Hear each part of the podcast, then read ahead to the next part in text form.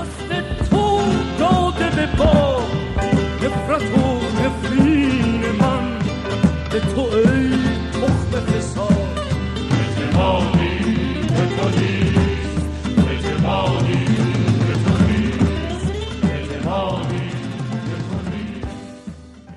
همونطور که در ابتدای برنامه خدمتون عرض کردم میهمان این هفته رادیو ایراوا آقای عزیز پاکنژاد عضو شورای ملی مقاومت ایران هستند و موضوع این گفتگو انتخابات و یا انتصابات مجلس 11 آخوندهاست. ولی چرا انتخابات در ایران غیر دموکراتیک هستند؟ دلیل تشکیل شورای نگهبان چه بود و چه وظایفی داره؟ نمایش انتخابات در چه شرایطی داره برگزار میشه و چه تأثیری بر سیاست های منطقه‌ای و بین‌المللی رژیم خواهد داشت؟ دلیل مطرح کردن مجلس اول توسط مهرهای رژیم چیه؟ رویکرد مردم به نمایش چگونه است و تحلیل مقاومت ایران از چشمانداز نمایش انتخابات چیه؟ سلام می‌کنم خدمتتون آقای پاک نژاد گرامی و ممنونم از اینکه یک بار دیگه در خدمتتون هستم و وقتتون رو برای این گفتگو باز کردید. خیلی خوش آمدید آقای پاک نژاد منم از شما تشکر می‌کنم. خانم غفاری سلام می‌کنم خدمت شما و شنوندگان رادیو ایرابا. آقای پاک نژاد بحث امروز ما در رابطه با انتخابات یا انتصابات در رژیم هست که کمتر از یک ماه به انتخابات مجلس رژیم بیشتر نمونده. سوال اولم فکر کردم این با این بحث شروع کنیم که چرا ما اصولا میگیم انتخابات توی ایران دموکراتیک نیست؟ چون بالاخره صندوقی هست مردم هم رأی مخفی توی صندوق میریزن. تعریف از انتخابات چیه؟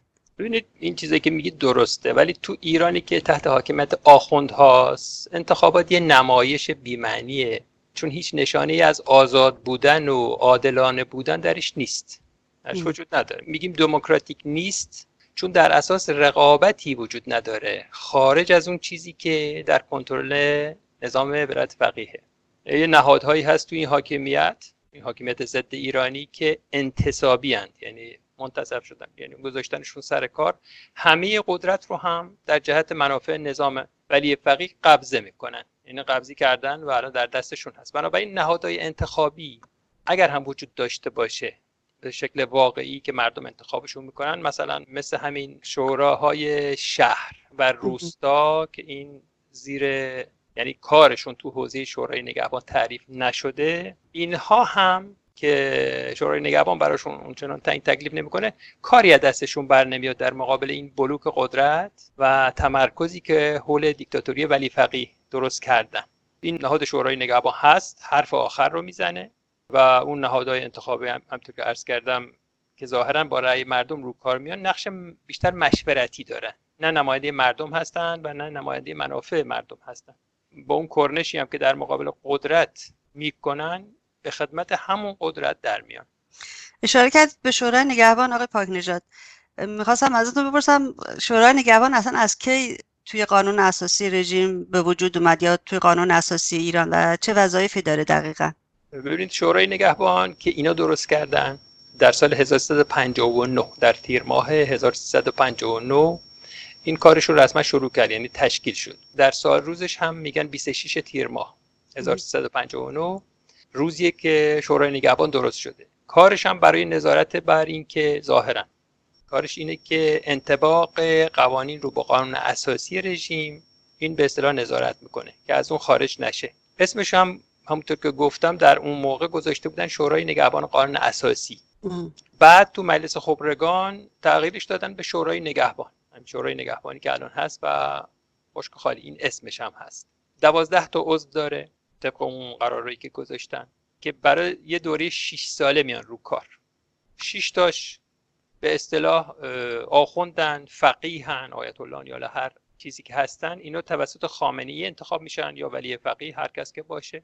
شش نفرش هم حقوقدانن در رشته های مختلف حقوقی که البته باید مسلمون باشن که اینا رو رئیس قوه قضاییه معرفی می‌کنه به مجلس رژیم. بعد مجلس رأی میده اینا انتخاب میشن. یکی از مهمترین وظایف شورای نگهبان طبق اون اصل قانون اساسیشون اصل 99 همین نظارته. بر هر انتخاباتی که رژیم برگزار می‌کنه. مثلا انتخابات مجلس خبرگان رهبری باشه ریاست جمهوری باشه. مجلس شورای اسلامیشون باشه. یا حتی اگر قرار باشه به آرای عمومی یعنی مثل همه پرسی و رفراندوم اینا مراجعه بکنن باز این شورای نگهبان اون بالا سرشون هست. این به اصطلاح نظارت می‌کنه. البته اسمش نظارته ولی کارش اعمال ارادی ولی فقیه و اون ارتجاع حاکم بر همه این چیزها این ارگانهایی که درست می‌کنن. اتفاقا یکی از اعتراضاتی که باندهای دیگه رژیم به همین نحوه نظارت بر انتخابات می‌کنن یکی از اصلی ترین تضادهای این باند هاست شورای نگهبان میگه من قانون اساسی رو تفسیر می‌کنم. و به همین دلیل نظارتش یعنی خودش میگه من نظارت من استثوابیه چون تفسیرش می‌کنه. حتی بر اساس اون چیزی که نوشتن تو قانون اساسیشون که دستپخت خبرگانه چیه؟ عمل نمی‌کنن بلکه میگه ما تفسیر می‌کنیم اینا رو. پیش خودشون و برای خودشون اجازه میدن که هر کس رو بخوان حذف کنن هر کس رو بخوان را بدن به انتخابات. تازه همین شورای نگهبان بر اون قوانینی که خود این مجلس تصویب می‌کنه نظارت می‌کنه. حرف آخر رو هم می‌زنه. مسخره اینه دیگه. مثلا همین شورای نگهبان رو ظاهرا رأی مجلس میاره سر کار. اون شش تا حقوق دانش حقوق دانش بله. بله. اینجا خود این شورای نگهبان وقتی درست شد بر کار همون مجلس به اصطلاح نظارت می‌کنه. نظارت که یعنی اعمال قدرت. توی ویکیپیدیا آقای پاک نژاد داشتم دنبال تعریف شورای نگهبان یا وظایفش رو داشتم نگاه می‌کردم. یه جایی نوشته بود در زمان شاه هم شورای نگهبان بوده. شما خبری دارین از این موضوع؟ آره اون از زمان مشروطه. تو یک, یک اصل داره قانون اساسی مشروطه اصل دوم که وقتی تشکیل شد این مجلس قانونگذاری در اون زمان اونجا یه همچی چیزی رو مقرر کردن. نه اسم شورای نگهبان بوده نه چیزی دیگه. گفتن یه تعدادی از مجتهدین و فقهای متدین که کمتر از پنج نفر نباشن و افرادی باشن که مطلع از مقتضیات زمان هم باشن اینا بشینن مذاکره کنن و غور رو بررسی کنن که هر یک از این موادی که درست کردن مخالف با قواعد مقدسی اسلام نباشه. و اگه باشه طرحو چیکار کنن؟ رد نکنن و عنوان قانونیت پیدا نکنه. و اضافه هم کردن که این کار و اون چیزی که اینا تصویب می‌کنن این هیئت علما این تا زمان حضرت حجت عصر عجل الله فرجه حضرت مهدی. بعد این در تمام این مدت از اون زمان تا همین سال 57 که انقلاب شده یکی دو بار فقط. یعنی چیزی نبوده که رو تأثیری داشته باشه در فرم حکومت مداری یا فلان. یکی دو بار فقط مورد استفاده قرار بده و اصلا اسمی هم ازش نبوده. تازه گفتم اسم شورای نگهبانی هم روش نبود یه پیش بینی شده که یه همچه هیئتی درست بشه. بی خود نیست میگن ایران همیشه دست یا دست شاه بوده یا دست شیخ. دست شیخ این البته همچی چیزی تو همه جا هست. مثلا تو ایتالیا مثلا اسمش هست دیوان قانون اساسی. یا همین تو فرانسه هست شورای قانون اساسی. یا جاهای دیگه با اسمای مختلف. متا هیچ کدومش نگهبان چیز نیست. این چیزی که میگن شورای نگهبان به این شکل نیست. و چیزشون هم اینقدر وسیع نیست اختیاراتشون. خیلی محدود. آقای پاک نژاد نمایش انتخابات مجلس 11 رژیم تو چه شرایطی داره برگزار میشه؟ شرایط بحرانی. یعنی الان بحرانی برای رژیم. رژیم خیلی در شرایط بحرانی قرار داره. دو تا قیام باشکوه شده یکی سال 96 شده یکی همین قیام آبان 98 بوده. مردم به خیابون اومدن کلیت نظام به چالش کشیدن. اونم با چه هدف؟ با هدف نابودی رژیم. که این خودش بحران عمیقی تو نظام ولایت فقیه. به اصطلاح که وجود داشته تشدید کرده اینو. از آبان 98 یادمون میاد که رژیم با چه جنایتی با کشتن دست کم 1500 نفر از مردم اون آتش رو زیر خاکستر کرد. از اون زمان برای رژیم وقتی این ننگ و مرتکب شد این همه آدم کش رژیم محاسبه کرده بود که برای اینکه مشروعیتش رو دوباره برگردونه یا مثلا جلوی همین لابیاش و این حرفا یا خود مردم ایران. بیاد یه نمایشاتی برگزار بکنه تو خیابون که اثر این کشتار رو اثر این قیام های مردم رو به اصطلاح کم کنه یا از بین ببره. این یکی از دقدقه های مهم رژیم بعد از قیام بوده. مثلا رو نمایش سالانه اون نهده خیلی حساب کرده بود. نهده سالگرد همون ضد تظاهراتی که برای قیام 88 1388 انتخابات ریاست جمهوری بود. بله. ضد تظاهرات گذاشت در نهده همون سال و خامنی اصرار داشت که این چی باشه هر سال برگزار بشه تا اثرات اون قیامو. حالا امسال بعد از این قیامو در همین سال روز نهده این کار کرد که بسیار مسخره بود. مردم مثلا شرکت نکردن و خیلی به فضاحت بیشتر به اصطلاح منجر شد. یکی دیگه از روزهایی که روش حساب کرده همین راهپیمایی 22 بهمن سالگرد انقلابه که چند وقت دیگه است. روی اینم از اول حساب کرده بود. اما یه مسائلی دیگه هم پیش اومد. مثلا همین داستان مجازات قاسم سلیمانی بود. یخی نظامو گرفت ضربه بسیار اساسی بهش زد. رژیم رو تشییع جنازه این مزدور سرمایه‌گذاری کرده بود. بعد دیدیم که چه افتضاحی با اون له شدن تعداد زیادی از این تشییع کنندگان به اصطلاح روبرو شد که براش باز افتضاح بدتری بود.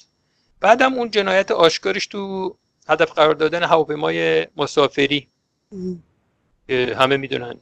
یه بحران عظیمتری رو روش آوار کرد. اعتراضات جهانی و اعتراضات داخلی بعد از این مسئله. بنابراین همه اینها درش موفقیتی نداشت در این کارهایی که می‌خواسته بکنه. الان این انتخابات مجلس براش تو همین راستا بسیار مهمه. ولی تازه داریم می‌بینیم که به دلیل اون اجباراتی که داره اجباراتی که ناشی از پایان عمرشه واقعا. این نمایشش هم چی شده؟ در درونش این اختلافات به وجود آورده که اختلافات بیشتر کرده از قبل.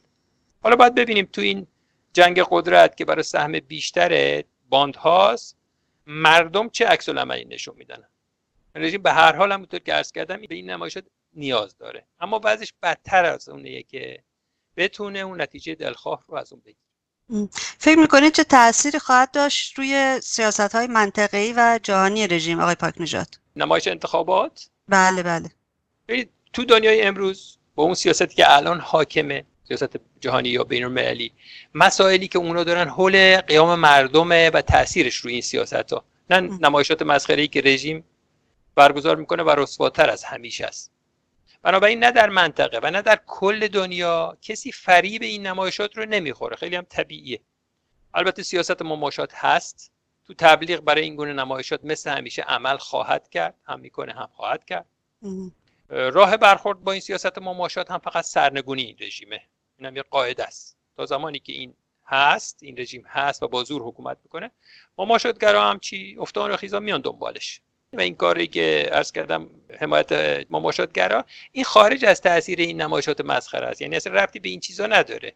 در حال حاضر همون سیاست مماشات هم با این رسوایی که رسوایی های جنایتکارانه رژیم مثلا مثل شلیک به هواپیما این شدیدا همین سیاست در تنگناست موضوع برای دنیا الان سیاست هسته رژیمه که مهمه.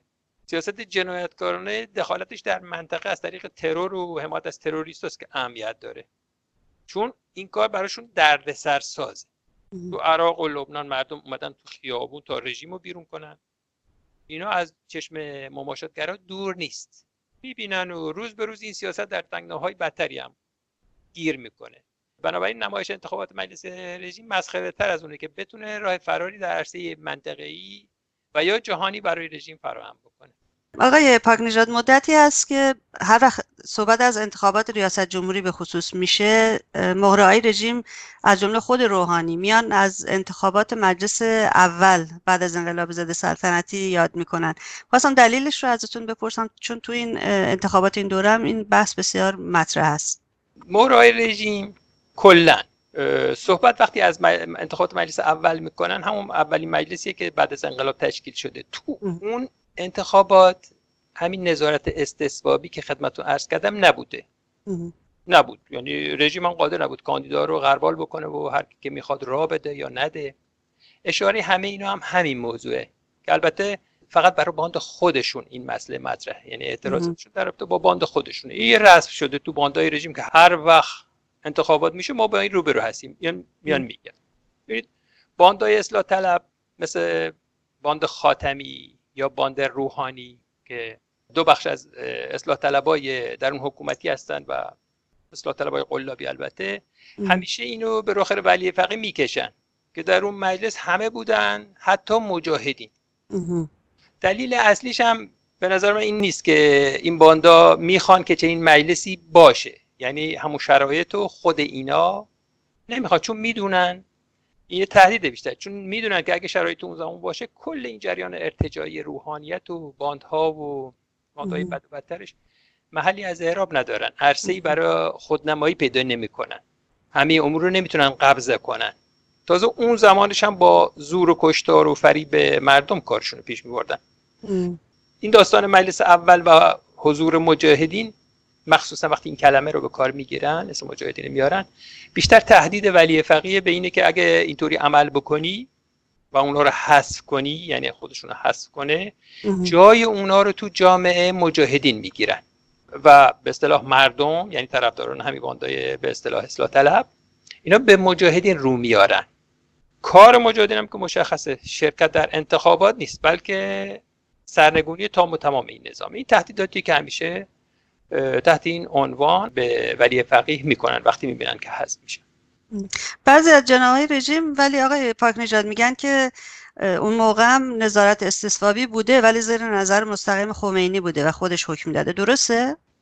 خب رو کاغذ نبوده. چرا؟ منم شنیدم که این مثلا امام جمعه رژیم میگن که بوده ولی میگن تحت عنوان یک هیئتی بوده که فرستاده گفته برید اونجا و این نکات رو مثلا به کار بگیرید. خمینی ولی همچه چیزی که رو کاغذ نوشته شده باشه تحت عنوان نظارت استصوابی شورای نگهبان نیست و حرفی که روحانی و بقیه می‌زنن تا اونجایی که به این مسائل مربوط میشه چون رو کاغذ نیست میگن هم چیزی وجود نداشته. منتها خب اونا معتقدن که خمینی همه چیزها رو داشته همه جور به اصطلاح حواسش به رژیم بوده و این کارش هم نظارت استصوابی محسوب. در رابطه با انتخابات تو ایران که آقای پنجان همجور که می‌دونید مهندسی انتخابات فکر کنم یک روش عادی شده برای حکومت که سالهاست داره ازش استفاده می‌کنه برای در حال چپوندن به قول مردم نمایندگان خودشون به مردم ایران. ولی سوالم این است که در تو با جناه روحانی یا خاتمی چرا یا اصلاح طلبان دولتی چرا به این موضوع اعتراض دارن؟ در حالی که خودشون جزوی از این حکومت هستن و توی مهندسی حتما دست داشتن در دوره های قبلی. بله هم تو مهندسی انتخابات اگه سهم اینا داده بشه مشکلی براشون نیست. ببینید اینا این جناح اصلاح طلب قلابی اینها خاتمی هست و جریانش که اینا معروف هستن به حلقه کیان. ولو این محلیه که اونجا جمع شدن.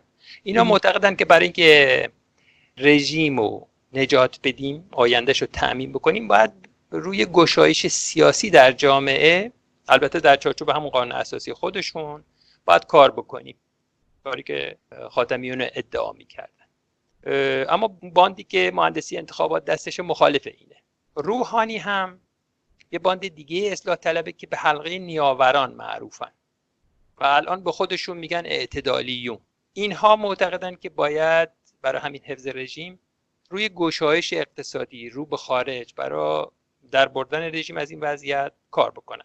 که اینم تحت اون سیاستی که سیاست منطقه‌ای و جهانی که رژیم ولایت فقیه یعنی خامنه ای بهش وابسته است در پیش گرفته و داره اون کار می‌کنه به جایی نمی‌رسه این درخواستای اینا. بنبستای غیر قابل عبوری رو هم برای رژیم این رقم زده.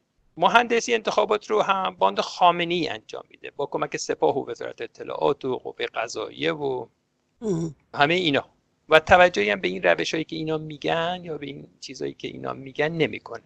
همونقدر از این پیشنهادات یا حرفایی که به نفع رژیم باشه خود خامنه ای حواسش هست اونا رو اجازه میده. همیشه هم از زیرش شونه خالی می‌کنه میگه من نگفتم ولی اجازه میده. مثلا این مذاکرات و فلان این حرفا یا قراردادهای اقتصادی. بعدش هم از زیرش در میره. بنابراین اون کار خودشو می‌کنه. اعتراضشون در اصل تو این مورده. همیشه اینجوری بوده و الان هم هست. اعتراضاتی که می‌کنن در این چارچوبه. اصولا گشایش به روی دنیا با حفظ کیان نظام که اینم منطقا با این روش های اصلاح طلبان قلابی حاصل نمیشه اصلا. حتی با اون چیزایی که اونا میگن. اعتراض و اختلافشون همینه. همیشه هم بوده. ولی در نهایت اینا به روال ولی فقیه تن میدن و وانمود می‌کنن که اختلاف جدیه. تازه این اختلافات هم تعیین کننده نیست. هیچ هم نبوده. صرفا عاملی بوده برای فریب مردم در داخل کشور و همینطور پر کردن دست این لابی ها و مزدورا و طرفدارانشون در خارج که سالهاست ادامه داره و دیدیم همه جا که چه کار می‌کنن. درسته. روز دوم بهمن آقای پاک نژاد حسن روحانی یک سخنرانی داشت و یک چند نکته رو ذکر کرد که می‌خواستم ازتون بپرسم اصلا معنی این حرفا چیه؟ می‌گفت که ما هیچ وقت نخواستیم که انتخابات ما با رأی کم باشد و یا جاهای دیگه مثلا از تشریفات انتخابات و اینها صحبت می‌کنه. یعنی چی و چه هدفی رو دنبال می‌کنه با این سخنان؟ ببینید ولی فقی ترجیح میده که این وضعیت رو یعنی همین نمایش انتخابات رو حتی اگه شده با یه باند با, با جمعیت کم این کار رو انجام بده و بعد حولش تبلیغ بکنه که بگه برگزار کردیم و این حرفا. اون فراخانی هم که خامنه ای برای شرکت تو این نمایشات میده بیشتر رو به نیروهای ریزشیه که در درونشن. تا اینکه از مردم دعوت کنه و مخالفه و اینا. خامنه ای حواسش هست چیکار می‌کنه. یه نمایشی بده با نیروهای خودش که الان در حال ریزشن. اینا رو فراخوان میده که بیایید برای نجات رژیم کار کنید حرفی که روحانی داره میگه میگه که اگه قصد و غرضمون از این نمایش راضی کردن شرکای خارجیمون باشه مهم اینه که ما نشون بدیم مردم در تعداد زیاد و ابعاد زیاد میان رو میارن به رأی دادن. و این خیلی مهمه. این حرف روحانی و دار دستش. برای این کارم رأی زیاد لازمه نمایش مردمی لازمه که اینا اصله. نه اون کاری که تو می‌خوای بکنی خطاب به ولی فقیه. نه اون کاری که تو می‌خوای بکنی. کشوندن مردم به این نمایش هم کاری که باند روحانیه. یعنی میگه باند ما می‌تونیم این کارو بکنیم. بدون ما تو ولی فقیه نمی‌تونی این کارو بکنی با اون مواضعت. اون رو هم ما می‌تونیم با دعوت عام و شرکت همه باندها انجام بدیم. نه فقط با باند خودت. اینا حرفایی که می‌زنن. البته تو این دوره خود دولت روحانی دچار خیلی تزلزل شکافه. تو همین باند روحانی خیلی چیزها الان داره گفته میشه که نشان دهنده ناامید شدن این بانده و تشنجی که درش هست. مثلا من یکی دو تا مثال براتون بگم. ببینید این جواد امام که مدیر عامل بنیاد باران. بنیاد باران هم مال خاتمیه. این یه چیز کرده سایت اعتماد رژیم اعتماد آنلاین. باش صحبت کردیم. یه چیزایی گفته که خیلی روشنگره. میگه روحانی رسما اعلام کرده که دیگه انتخاباتی در کار نیست. بلکه این کاری که انجام میشه انتصاباته و انتخابات تشریفاتی. یا انتخابات تشریفاتی بیشتر این چیزی که شما میگید صحبت کرده از تشریفات انتخاباتی میگه انتخابات تشریفاتیه. انتخابات واقعی نیست. چون هیچ عملی برای دعوت مردم به انتخابات وجود نداره. همه اصلاح طلبان تاثیرگذار زب شدن.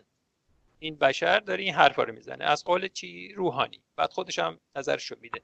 یا مثلا همین عباس عبدی. عباس عبدی رو که همه می‌شناسن. اون گروگانگیر سابقه که الان دیدیم چه وضعی داره. در مقابل قیام مردم همیشه خانه سرکوب و بله. اون موزه اصلاح طلب قلابی که می‌گیره. این روز سه شنبه صحبتی کرده. گفته که من اصلا فکر نمی کنم چیزی به نام انتخابات اون هم به معنای دقیق اون که در عرصه عمومی رقابت باشه شکل بگیره. این هم حرفای این. یا مثلا پروانه سلحشوری که نماینده تهران تو همین مجلس دهم به این خبرگزاری رویداد 24 گفته که از زبان چی؟ از زبان همون اصلاح طلبای قلابی. میگه ادعی میگن میدان رو خالی نکنید که مجلس به صورت یک دست در اختیار اصولگرایان قرار نگیرد ولی باید در جواب این افراد بگویم که در مجلس دهم یعنی همین مجلسی که هست که تعداد اصلاح طلبان به نسبت گذشته افزایش پیدا کرده بود هم کار خاصی نشد. زیرا وقتی برای هر موضوعی باید تایید شورای نگهبان باشه چطور میشه کاری رو جلو برد؟ مگر اینکه کار مد نظر اونا انجام بشه. بعدم اضافه کرده من معتقدم اگر همه نامزدها هم تایید می شدن خیلی امید و انگیزه خاصی به مردم تزریق نمیشه. به هر حال اون چیزی که می‌خوام خدمتتون عرض کنم اینه که روحانی با این حرفا نبانده ولی فقیر رو می‌تونه وادار کنه اون کاری که خودش می‌خواد یا منافع باندی اینا رو تامین بکنه و نمی‌تونه مردم رو فریب بده. چون اینا خیلی تکراری شده. فریبی که مثلا تو انتخابات ریاست جمهوری همین دوره دومش اونجا نمایشی برگزار کرد این تو ذهنشه که یک همچه کاری دیگه بکنه. منتها از اون جایی که وضع هر دو تا باند خرابه یه بحران همه جانبه است که رژیمو فرا گرفته. حالا این پروسه نمایش انتخابات یا انتصابات 98 آقای پاک با توجه به دو تا قیام بزرگ سال 96 و 98 که رژیم تجربه شد داره فکر کنید چه خطرات و یا چه مزایایی برای حکومت داره؟ برای کل نظام منظورم است. عرض کردم تو این دوتا قیام بزرگ چه در شعارا و چه در عمل انقلابی کلیت نظام هدف قرار گرفته بود. اینو که جز چیزایی که دیدیم. خطراتی که می‌تونه این نمایش برای رژیم داشته باشه همون خطراتیه که معمولا توی همچه مواقعی رژیم دچارش میشه. مثلا به طور خاص تو هر نمایش خارج از خواست رژیم تو هر گونه نمایشاتی که میده خارج از خواستش بالاخره فضای سیاسی جامعه تا اندازی باز میشه. همین حرفا زده میشه. امکانات رادیو تلویزیونی و اینا تصویری و صوتی اینا در اختیار یه عده قرار می‌گیرن که خلاف باند خامنه ای حرف می‌زنن. به جون هم میفتن این یه مقداری فضا رو برای مردم باز می‌کنه تو جامعه. ما این حالت رو تو گذشته هم دیدیم. امروز هم میشه دید. این خطر رو داره برای رژیم. این که مردم از این شکاف استفاده کنن و بیان و خودشون رو نشون بدن. خامنه ای هم کل رژیم از این موضوع خبر داره تجربه هم داره. فکر می‌کنم که همین محدود کردن این نمایشی که دارن میگن به باند خودشون خامنه ای از همین ترسناکی میشه. این ورور هم میگن. البته یه موضوعی که هست اینه حالا باید دید که شورای نگهبان بالاخره در آخر به این مسئله که باند مغلوب رو هم وارد کنه این چجوری عمل می‌کنه؟ ولی در هر صورت این خطر برای رژیم هست. کت خدایی عضو شورای نگهبان سخنگوش هم بوده گفته که صلاحیت دو هزار تا از کاندیداها رو تایید کردن. دوباره. ولی نگفته از چه باندی یا مثلا محمد رضا عارف که رئیس فراکسیون امید مجلسه که همه می‌شناسن فکر کنم سر این اصلاح طلبا بود رئیس فراکسیون امید مجلس گفته که ممکنه احتمال داره که صلاحیت برخی از کاندیدای اصلاح طلب دوباره چی؟ شورای نگهبان این کارو بکنه.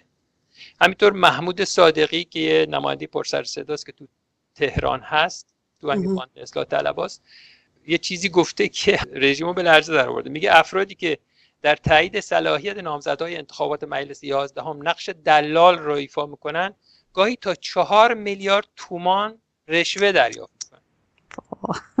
بلافاصله عباس علی کت خدایی که همین سخنگوی شورای نگهبانه روز سهشنبه گفته این باید تحت تعقیب قضایی قراری بگه. یعنی اینا حتی چیز و امنیت نمایندگی رو معمولا طبق قانون حق ندارن نماینده ها رو تحت تعقیب قضایی قرار بدن به خاطر حرفاشون.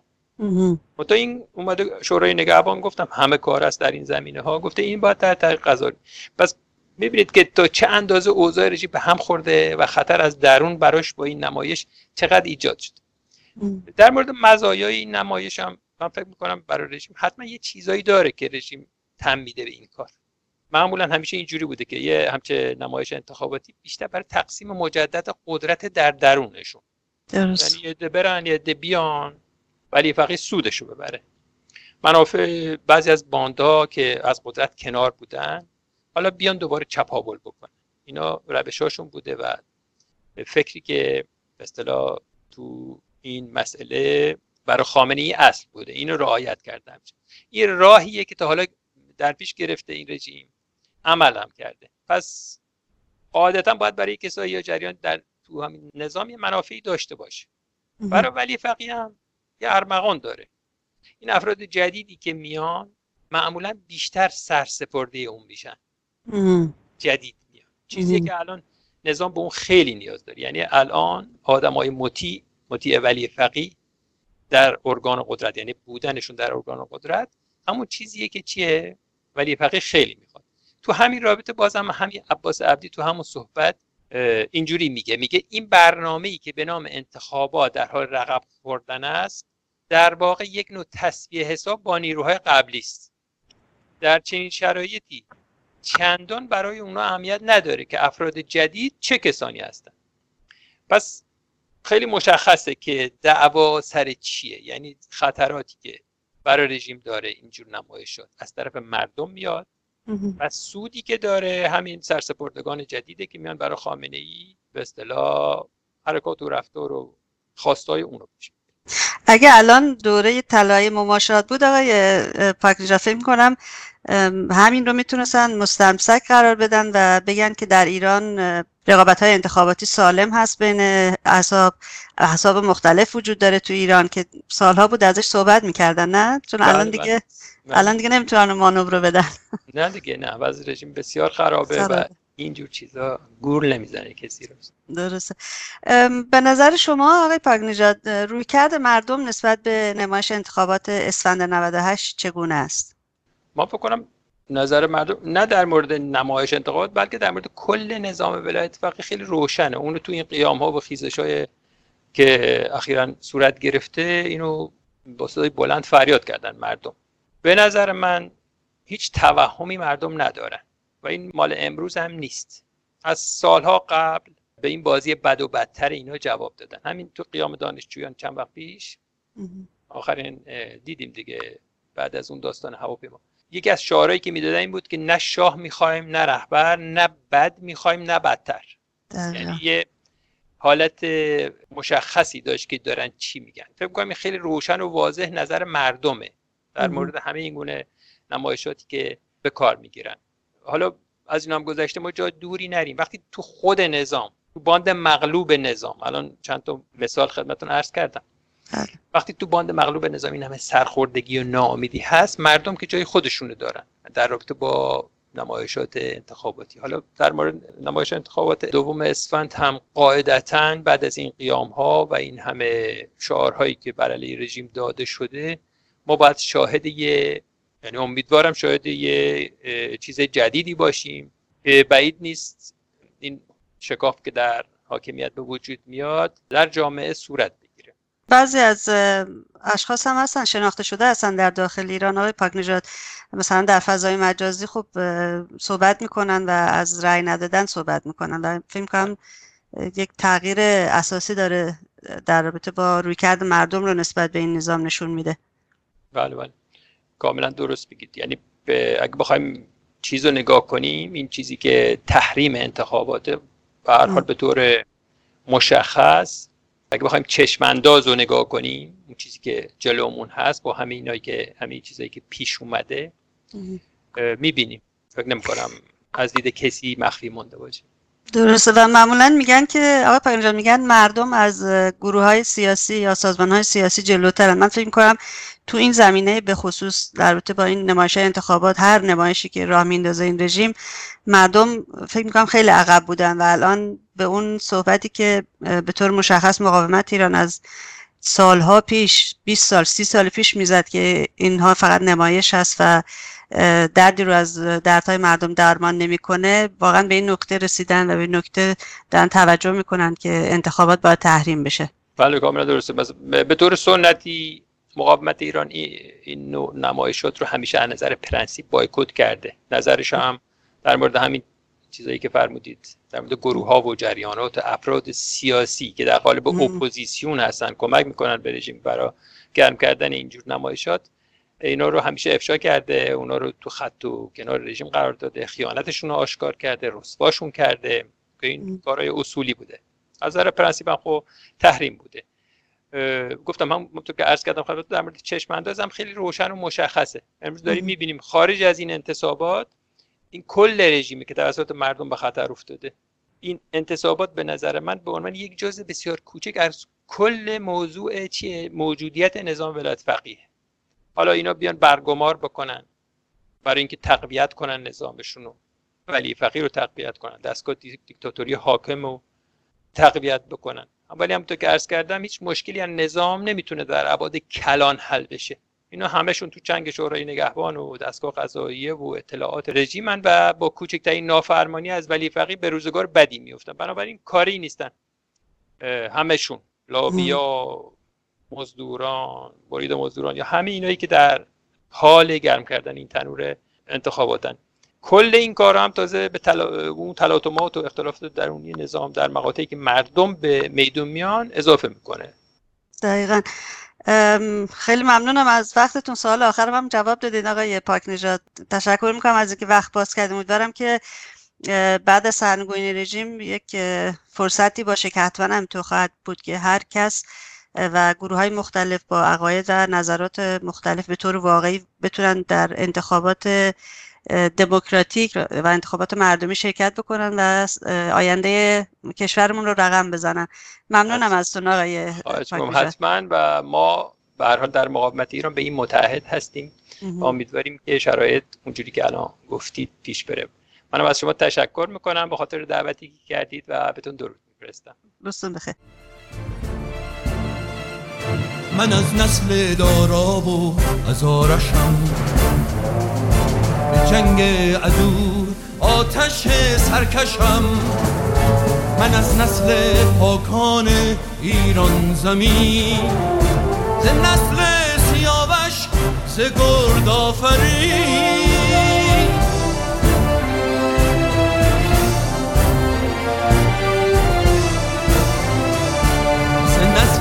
پشوتن ز پشت قبار ز نسلی که بنشست به چاه شغار ز نسل دلیران بی ادعا ز گودرز و کی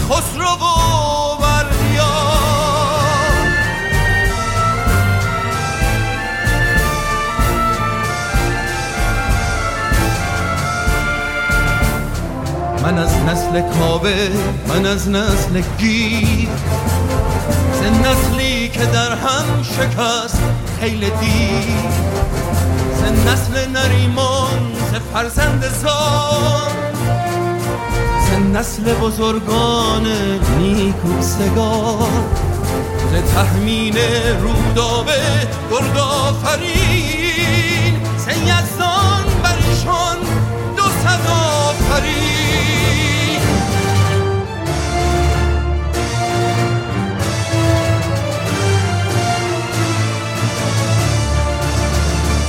نسلی که می‌گفت با تاج و گنج که یک جو نیرزد سرای سپنج. که شدم ندیری و مردانگی کجا شیده شد رأی فرزانگی؟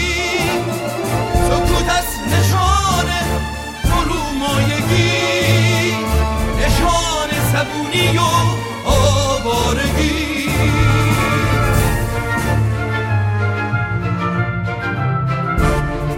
نشان بزرگی به فرزانگی. اگر جان دهیم